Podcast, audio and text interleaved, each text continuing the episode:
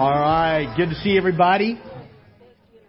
Hope you. I was Barbara and I were kind of busy talking there for a moment. We uh, yesterday, Dan and I, uh, we went out for a bike ride. We went over to the Sonoma Backroads Challenge, which we've done before, and uh, we we went to do it yesterday. So it, it was very very cold, very very wet. And uh, by the way, rim ba- brakes do not work when they're wet. They just simply so when you're riding, if you go down a steep hill, you just hope there's not a, a real, you know, sharp turn at the end of the hill. So, uh, but we, it was still, it was a lot of fun. That the bad thing, uh, if you see me hobbling a little bit, my knees are feeling a little bit tender. Okay, a little bit tender.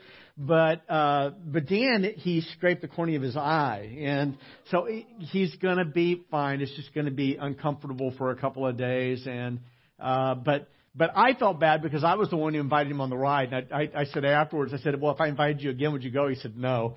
So, I don't know if it's the company or everything else, but anyway, uh, but uh, except for that, it was a good, good time. A lot of fun. A lot of fun. Um, so we are in the middle of a series called Building Stronger Homes. And a lot of what we're looking at and a lot of what we're talking about is, is parenting. And different, play, different ones of us are at different places in our, our lives. Some of us are parents. Some of us are grandparents. Some of us are not parents, but one day will be. And I believe that everything we're talking about today is hugely important. Actually, today's message would not have to be about parenting at all. It could just simply be about you. And uh, because it's about something that's extremely important for you to understand about yourself. Uh, and it's something that you need to internalize for yourself. And if you do not internalize this, the effect in your life uh, may not be entirely good, but for your kids, it could be a, it could be a little bit difficult. Just letting you know that, okay? So, um, and uh, what we're going to do today is we're going to be looking at two texts of Scripture. We're going to be looking briefly at 2 Corinthians 5, 16 and 17, but then we're going to roll over to Ephesians chapter 1, verses 3 through 14. And the reason I wanted to look at both of these texts together is because we're talking about what it means to be in Christ. And that's what we're going to be looking at, is talking about what it means to, to be in Christ. Um, I want to uh, I want to ask you a, a question. I'm going to just kind of present. First of all, hey, can I get that picture up here? Let me see this picture. Anybody know who this guy is? Nobody knows who he is. Nobody? Nobody recognizes him? Guess what? For 11 years, he didn't know who he was either. Yeah. In 2004, he was found stripped naked, completely naked, covered in blood, beaten, uh, passed out. Uh, the, the behind a dumpster, the BK employee uh, went in, frantic, called the police. I watched a documentary on his life. It's very interesting, short documentary on Vimeo, and uh, but he it just it was really fascinating. Is nobody knew who he was. Uh, he wakes up in a hospital. He doesn't know who he is. He, he just thinks his first name is Benjaman, and because he was there was already a John Doe in the in in, in the hospital, they called him BK Burger King, or uh, they gave him the name Benjaman Kyle, and that was his name. Uh, he woke up not knowing anything about himself except that he thought his first name was Benjaman with two A's, and uh, he didn't know where he was from. Uh, he did not know how old he was. He did not know anything. Anything from 2004 to 2015. Uh, in that time, he appeared on the, the show Dr. Phil. Uh, Dr. Phil hired a private investigator to go out and look and see if they could discover his identity. Uh, he also had a hypnotist uh, to hypnotize him to see if somehow they could call out some from him some kind of recognition about who he was. That didn't help. And, uh, and the FBI, they did fingerprint checks. They did facial recognition checks. They did the best DNA test that they could do at that time. And nobody knew anything about him. His, his picture was all over the internet. Nobody professed knowing him. And he said what it felt like is it felt like being unwanted. That nobody would have missed you. That nobody would have known who you were. It felt like being unwanted. Uh, it wasn't until 2015 that through some of the DNA research that's being done nowadays, data that's being accumulated from groups like uh, 23andMe and stuff like that, where they're putting together like family trees and stuff like that. They were finally able to track down who he was. But in that time, in that time, he had no social security number. None. Because the social security will not give you your identity, uh, your, your social security number unless you have an ID. And you can't get an ID unless you have a social security number. They will not give you a second. So, uh, it, was, it was so funny. I was looking up this stuff. Not funny, but not for him. But it was interesting is that people were saying, well, how do we even know if he's an American or not?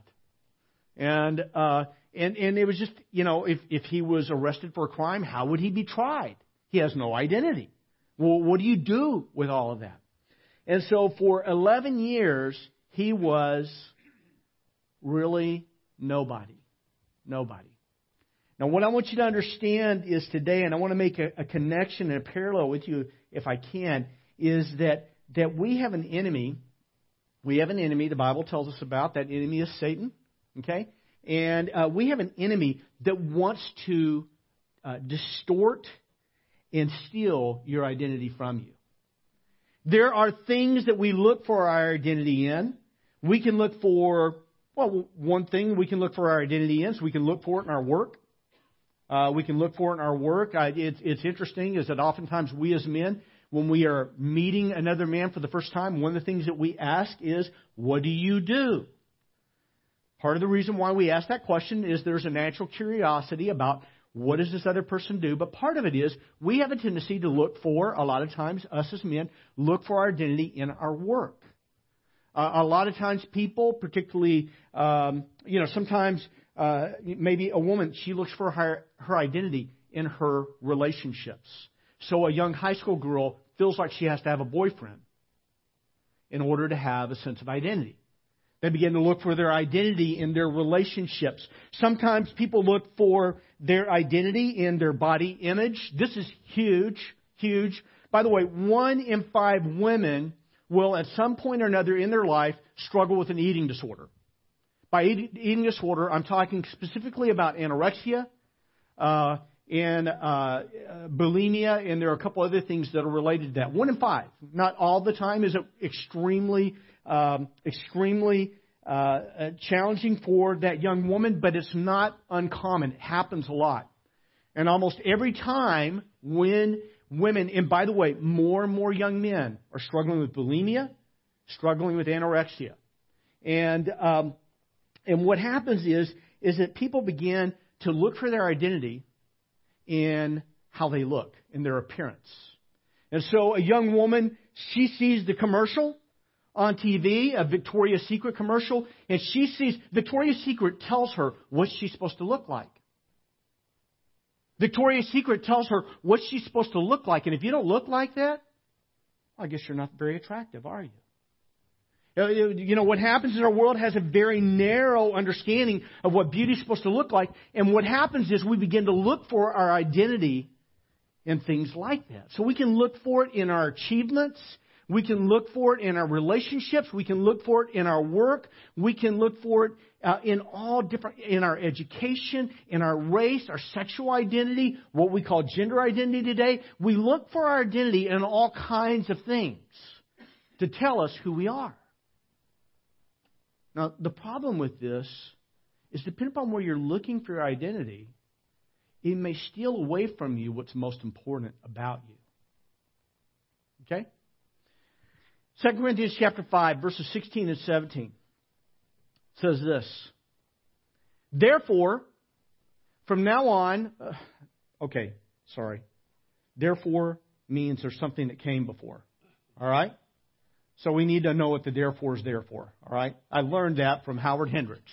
What's the therefore there for? Understand when you're reading through 2 Corinthians, part of the challenge that, uh, that, that Paul is addressing is there were some false teachers. Now, who these people were, we don't entirely know. There's about three different ideas about who they could have been, but we really don't know who they were. All we know is they didn't like Paul. All we know is that they were all about the appearance of things. They were about the appearance of things. And uh, what we also know is that they thought Paul was a religious fanatic. Okay, that's ba- you know they thought that that um, uh, that, that Paul was crazy about Christ. And I think there's a bad way to be crazy about Christ, and I think there's a good way to be crazy about Christ. They felt like he was crazy about Christ in a bad way. And so they were ridiculing Paul. They were uh, trying to, uh, to, to, to basically create a division between Paul and the Corinthians. Now, uh, Corinth was a church that was started by Paul. He worked there, worked with these people for about a year and a half. So finally, in 2 Corinthians chapter 5, we get to this, and Paul says this. He says, Therefore, from now on, we recognize no one according to the flesh. Or if you have an NIV Bible, I'm preaching from the New American Standard today. If you have an NIV Bible, I think it says um, in human terms or something like that. Okay? But he says, therefore, from now on, we recognize no one according to the flesh, even though we have known Christ according to the flesh. Christ came to us in the flesh, right? But not in a fleshly way. Um, Therefore, from now on, we recognize no one according to the flesh, even though we have known Christ according to the flesh, yet now we know him in this way no longer. Therefore, if anyone is in Christ, he, she, is a new creature. You're a new person. Uh, the old things have passed away. Behold, new things have come. Now, real quick, I just want to just kind of make a couple of quick comments on this. There's a, a, a fleshly and a worldly way of viewing Jesus. There is a fleshly, worldly way of looking at yourself. And there is a fleshly and worldly way of looking at other people around you. That's why Paul says, therefore, from now on, we recognize no one according to the flesh. We're not going to look at people through worldly terms. We're not going to base our judgments on people based upon the appearance of things. There's something more important than appearance.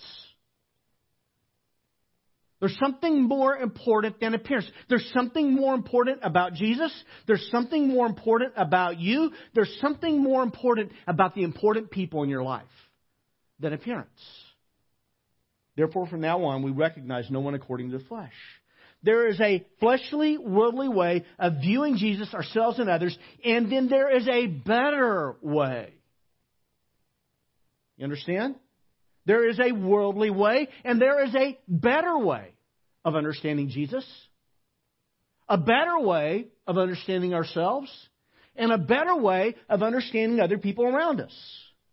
I'll call it a biblical way. Okay? Who you are in Christ is more important than who you were in Adam. Now, all of us were, were, were human beings, I think. Pretty sure you're human, all right? I think you are. Okay? We're human beings. We're all descendants, according to the scriptures, of Adam and Eve. And being descendants of Adam and Eve, all of us have a problem. It's called sin. You're a sinner. I'm a sinner. We were born in sin. All right? I am a sinner. I am a sinner by, uh, by nature. And I am a sinner uh, by, uh, by my own doing. All right? I am. I'm a sinner who needs a Savior. By the way, you are too. If you don't think you are, let me talk to your wife or your husband, or your kids, or your parents, your brothers, your sisters. I'm pretty sure they will confirm that I'm right on this, all right? We don't even have to go to the Bible on that. We just know, okay? We just talk to the people who know you best. So, but who you are in Christ is more important than who you were in Adam. In Adam, you were a sinner under God's imminent judgment. In Christ, you are God's son with a future and a hope. You are God's son, you are God's daughter with a future and a hope. Okay? So, who you are from a biblical point of view is more important than who you are from a worldly, fleshly point of view. Let's talk more about what it means to be in Christ. I went through this last week, I read through every place I could find in the New Testament where it talks about being in Christ or being in Him. It is overwhelming. It is an overwhelming study. It is a really good study. You want to learn some fantastic, exciting things about yourself and who you are? Just go through and read every place where it talks about who you are in Jesus. Let me tell you, there's nothing that this world has to offer you that can compare with what Jesus does for you. There just isn't. Uh, we're not going to look at every text, so we're just going to look at Ephesians 1, 3 through 14, and I'm going to highlight a few things here because we can't unpack the whole thing. In Ephesians chapter 1, beginning in verse 3, Paul's writing to a church. This is a church again that was started by Paul. Ephesus was um, uh, is in, what would be today modern day Turkey. Uh, he started a church there for three years. They met in a school. For nine years, we met in a school, so I know what that feels like. Uh, but they met in a school. I don't think they had a sound system, and I don't think they had to set up chairs, though. Okay, uh, but but um, but this was a church that he started. He spent about three years with these people. Loved them very very much. Left Timothy there uh, to be their pastor. And, uh, and what Paul writes to them is he says this. He says, Blessed be, again, I'm reading from the New American Standard here. If you have your Bible, please open your Bible to this and keep it open.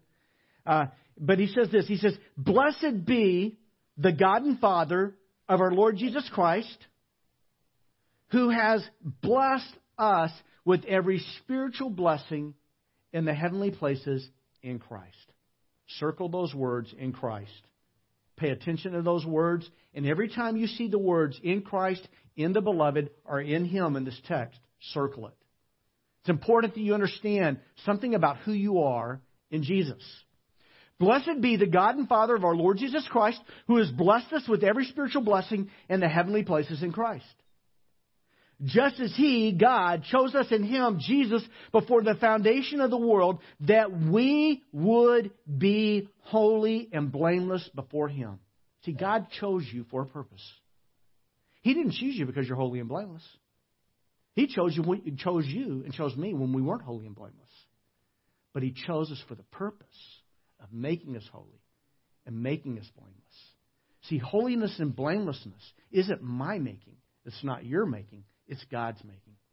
And God chose you for that purpose. Uh, in love, He predestined us to adoption as sons through Jesus Christ to Himself, according to the kind intention of His will. To the praise and the glory of His grace, which He freely bestowed on us, where? In the beloved. Okay? In Him, in Christ, we have redemption through His blood, the forgiveness of our trespasses, according to the riches of His grace, which He lavished on us. In all wisdom and insight, He made known to us the mystery of His will, according to His kind intention, which He purposed in Him. In Him.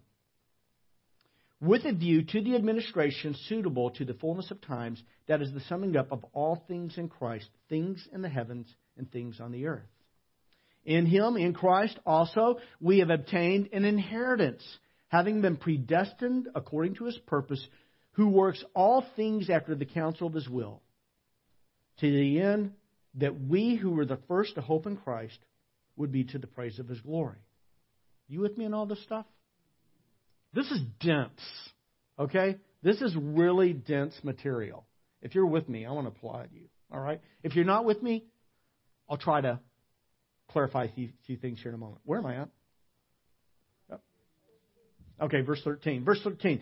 In him, in Christ, you also, after listening to the message of truth, the gospel of your salvation, having also believed, you were sealed in Christ with the Holy Spirit of promise, who is given as a pledge of our inheritance with a view to the redemption of God's own possession, to the praise of his glory. Uh, why does Paul use the words in Christ, in Him, in the beloved repeatedly?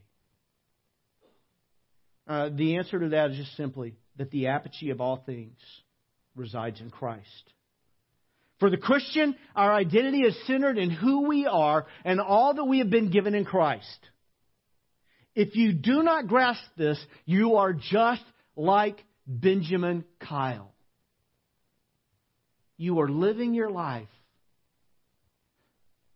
with an identity that really isn't an identity at all. The better we understand who we are in Christ, by the way, your children will learn who they are from you. Whatever you're looking to for your identity, whether you're looking for it in your work, whether you're looking for it in your relationships, whether you're looking for it in body image, whether you're looking for it in your accomplishments, whatever you're looking to and looking for to tell you that your life has value and meaning, whatever you're looking to, the, the ripple effect of that into your child's life and into your, the lives of your extended family is absolutely enormous.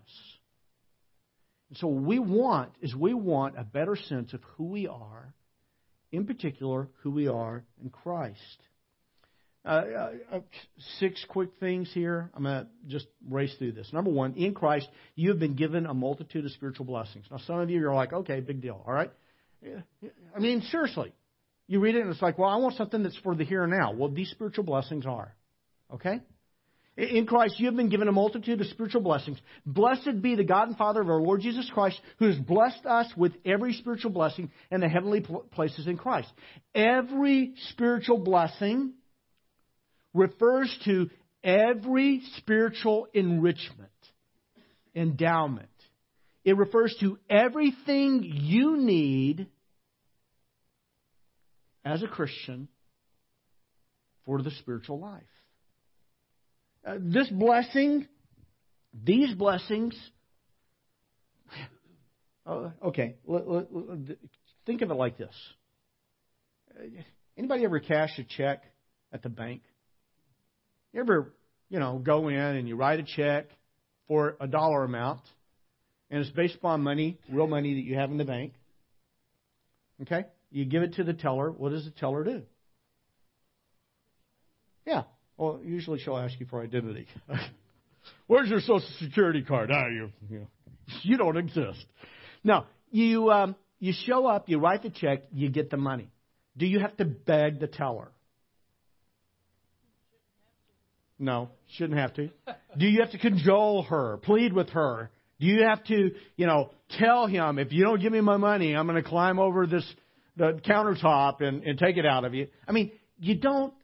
It's yours. Now imagine, imagine that somebody makes a huge deposit in your bank account. Okay? Imagine, uh, what's that guy's name? Jeff Bezos, whatever his name is, Amazon. I think he's the richest guy in the world now. But let's imagine that he places a, a really big, uh, you know, uh, large amount of money in your account, but you never write a check for it. And, and, and what I'm going to tell you is this, is a lot of people, they, either they do not understand or they simply despise what is theirs in spiritual blessing. And so I talk about, blessed be the God and Father of our Lord Jesus Christ, who has blessed us with every spiritual blessing and the heavenly places in Christ. And if for you it's kind of like, okay, then if you're not careful, that might be saying that either that has no meaning for you or that you despise something that is of great value for you. And, and what I'm going to suggest that you need to do is you need to think about this one a little bit. But in Christ, you have everything you need, everything you could desire for the spiritual life. Are you with me on this? Number two, in Christ. We're talking about our identity in Christ. You are, by, in your children, your loved ones will look to you to define for them what they should be looking to for their identity. Whether it's your activity, whatever it is. They're going to be looking to you. It's going to, what you look to will shape them. And what you look to will shape you. Number two, in Christ, you are chosen and you are holy and blameless. Okay, now some people, they get really out of, been out, out of shape on this one. They don't like this idea of being chosen by God. What, what do you mean? Chosen. I chose him. Okay? He didn't choose me. By the way, Jesus said, you didn't choose me, but I chose you. But just, you know, that's Jesus, all right? Maybe you didn't quite get it right there. Okay? But, but, but what the Bible says, it says that, it says here, He, God, chose us in Him, in Christ, and He chose us for a very special purpose. He chose us in Him before the foundation of the world that we would be holy and blameless before Him. The New Living Translation says it like this Even before He made the world, God loved us and chose us in Christ to be holy and without fault in His eyes. You were chosen, chosen for a purpose. Now, uh, now some people they they really struggle with this one. Now, you know, God choosing and stuff like that, and, and they really get really kind of upset about this one. This is how I want you to think about it. Anybody ever been in seventh grade before? Me too. Anybody ever been awkward before? Yeah, me too on steroids, okay? Yeah, as a seventh grader, I was very, uh, very, you know, I was one of those late bloomers, and then I was one of the youngest kids in my class. So when we went to PE and we dressed out, I knew what we were going to do. We were going to play basketball. We were going to play basketball because Coach Evans loved basketball, and that's all that mattered. Okay, we were going to play coach. We were going to play uh, basketball, and so the great thing about it was I was not chosen last whenever Joe Bards was there. we would choose the kids would choose up teams. I wasn't chosen last when when Joe Barnes was there, but if Joe wasn't there, guess who got chosen last? All right, I just wasn't a basketball player. Now, if we'd gotten on a bicycle, I I don't think any of them would have ever, you know, I I think I could outride all of them. All right, especially now, uh, but because they're old, you know, uh, I'm not. So uh, my kids are younger. Anyway, that makes me younger. It, you know, they're all grandfathers. I'm not. So okay. So anyway, uh, but here's the thing. Here's the thing. Let me talk to you about what it means to be chosen. See, every once in a while, what would happen is Coach Evans. He was like I don't know six eleven, you know, maybe seven eleven. I don't know. He was, you know, as a twelve year old, he looked enormous. That's all I'm going to say. All right. He was this he was this really tall guy, and he was a basketball player in college. He was really good. All right, he was really, really good. Every once in a while, Coach Evans would choose me and Joe to be on his team. You know why he would choose us? Because he needed us to win. no, that's not kidding. He chose us not because he needed us to win, but because we needed him to win. Do you understand what I'm saying here? See, God has chosen you not because He needs you to win, but because you need Him to win. And, and what God wants you to win at is He wants you to win at being holy and blameless in Him. Now, see, what the world is going to tell you, the message the world is going to give you is, you know what, you really don't measure up. You know what God's going to say?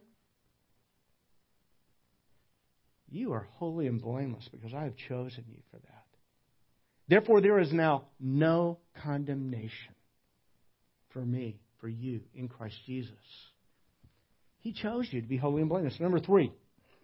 Number three. Number three. I need to watch my time. Number three, in love you have been made sons and daughters of God through Christ.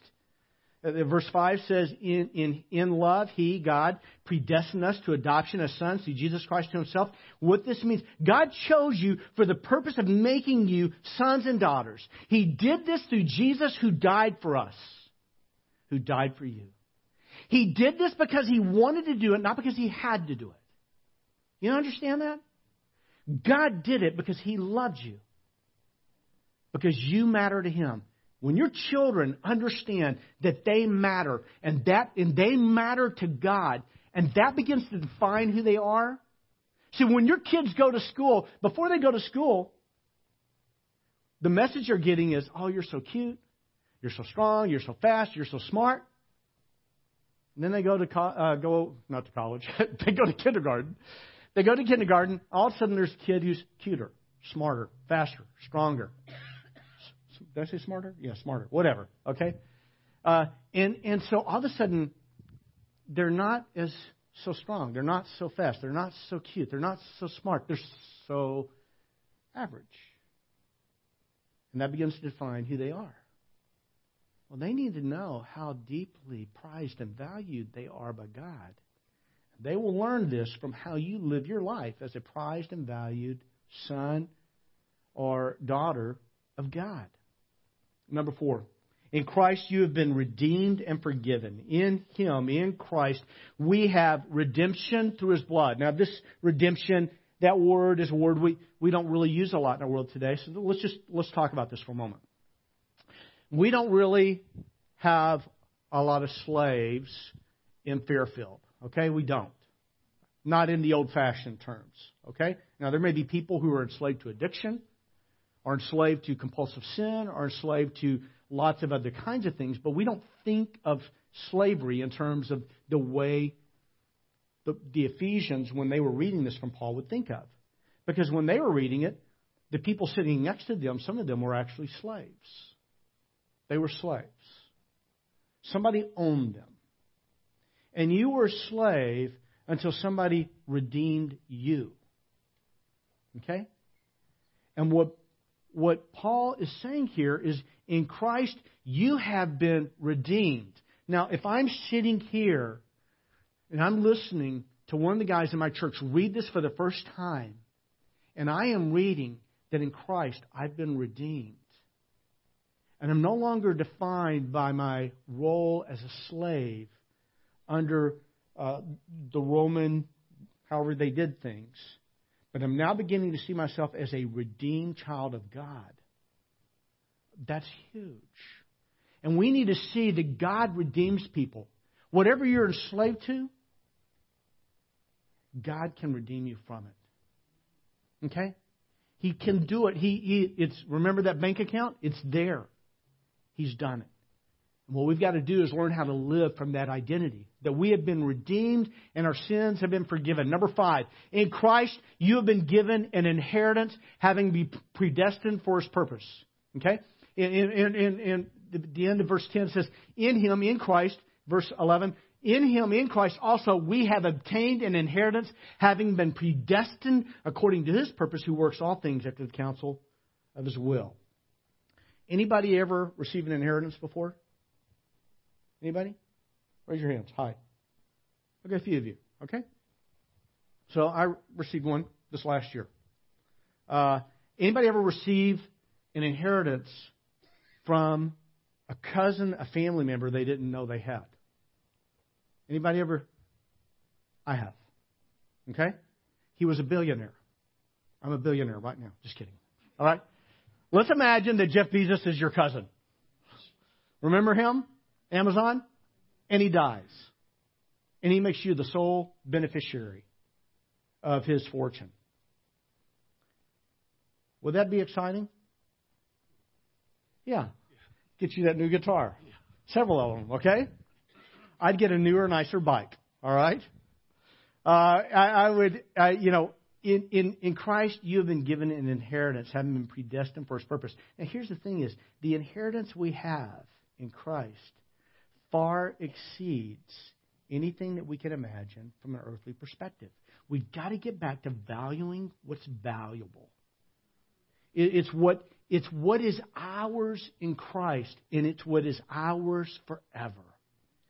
And when I say it's ours forever, I'm not saying it's ours once we die. I'm saying it's ours once we're born again. It belongs to you. You have been given an inheritance. Number six, in Christ, the Holy Spirit has been given to us as a down payment. Now, some of you are saying, I knew there was a, you know, I don't know, there was a, a trick to this or whatever. In Christ, the Holy Spirit has been given to you as a down payment, assuring you of your inheritance in Christ. There is a more fuller sense which you will possess this inheritance on the other side of eternity. But between now and then, you have a down payment. You have a pledge. You have an earnest. It's kind of like, uh, it's kind of like, I don't know, it's kind of like if you were a star athlete who comes out of the University of Arkansas, and uh, you're the next greatest, you're the next Mike Trout. Okay, y'all know who Mike Trout is? Some of you, $430 million contract uh, with the uh, Angels over the next 10 years. I would work for that, all right? So uh, imagine that you are the next Mike Trout, okay? Or if you're a lady, Mickey Trout, okay? And so, Michelle Trout. So you are the next, and uh, you are going to get this huge contract, but for signing, you're going to get a signing bonus. Millions. Well, we get a signing bonus worth more than millions. Because the signing bonus we get is God the Holy Spirit to be with us, to be in us, to assure us of all that is ours forever in Jesus. Now, folks, there are people telling your children who they are. Sometimes they tell your child that you are cute, and sometimes they tell your child you are ugly, because that's what children do with other children. Sometimes they tell your child you are smart. Sometimes they tell your child you are dumb. Sometimes they tell your child you belong, or sometimes they tell your child you do not belong. On Monday, my heart was broken. As I listened to a mother tell the story about her son. He died about 20 years ago. She was just brokenhearted. Stopped Joy and I while we were walking. We started talking. She started talking about her son. And her son was, uh, you know, it was the day after Mother's Day. That's why she was thinking about it. And she began to tell the story about her son was born with dwarfism. And she told about how other children would torment him because he wasn't like the other children. They were telling him who he was. They were telling him who he was. You're dumb. You you can't hear, you're dumb, you're short, you're ugly. They were telling him who he was. And this tormented him all the way up through his teen years. And when someone does that to your child, it's heartbreaking. And then, as a teenager, I think he was about 16 years old, he was out on a skateboard and was hit by a car, thrown about 40 feet, and killed him. And she, her heart is broken, not just because she lost her son, but because of the torment that her son went through with being told who he was. Now, your children may not go through the experience that Vaughn went through. They may not be told those kinds of mean things. But what I'm telling you is there are people telling your children who and what they are. And you have to give them something better than what the world is giving them. If you are a mom, if you are a dad, you've got to tell your children who they are, and you have to give them, if you are a grandparent, you have to give your grandchildren a legacy and a sense of, of blessing. They need to be blessed with your words, and they need you. They need you to understand who you are in Jesus and to look for your identity in Jesus. And then they need your instruction and they need your encouragement to help them understand who they are in Jesus. Both we and our children need to look for our identity in Christ. In Christ, we are blessed with everything we need for the spiritual life. In Christ, we are chosen to be holy and blameless. In Christ, we are, are made to be God's beloved sons and daughters. In Christ, we are redeemed and forgiven. In Christ, we have a sure inheritance that's greater than anything a rich uncle might give us. In Christ, we've been given the Holy Spirit as, as a down payment of all that's to come and to assure us that we have been purchased by God and belong to God. Let's pray. God, you are great and you are awesome and you are good and you are faithful. And God, we are so grateful that when no one else would have chosen us to be on their team, you've chosen us to be on your team. Not because you need us, but because we need you. Thank you, God, for choosing us. Thank you, God, for redeeming us. Thank you, God, for forgiving us of our sin. Thank you, God, for blessing us with every spiritual blessing, everything we need for the spiritual life as Christians. God, thank you for um, just the assurance uh, that we have in Jesus. Lord, help us to better understand, grapple with, and look to you for our identity. And Lord, help us to teach and instruct and encourage our children, our grandchildren, our loved ones, our extended family, our friends, others to look for their identity in Jesus. And I pray this in Christ's name and for your glory. Amen.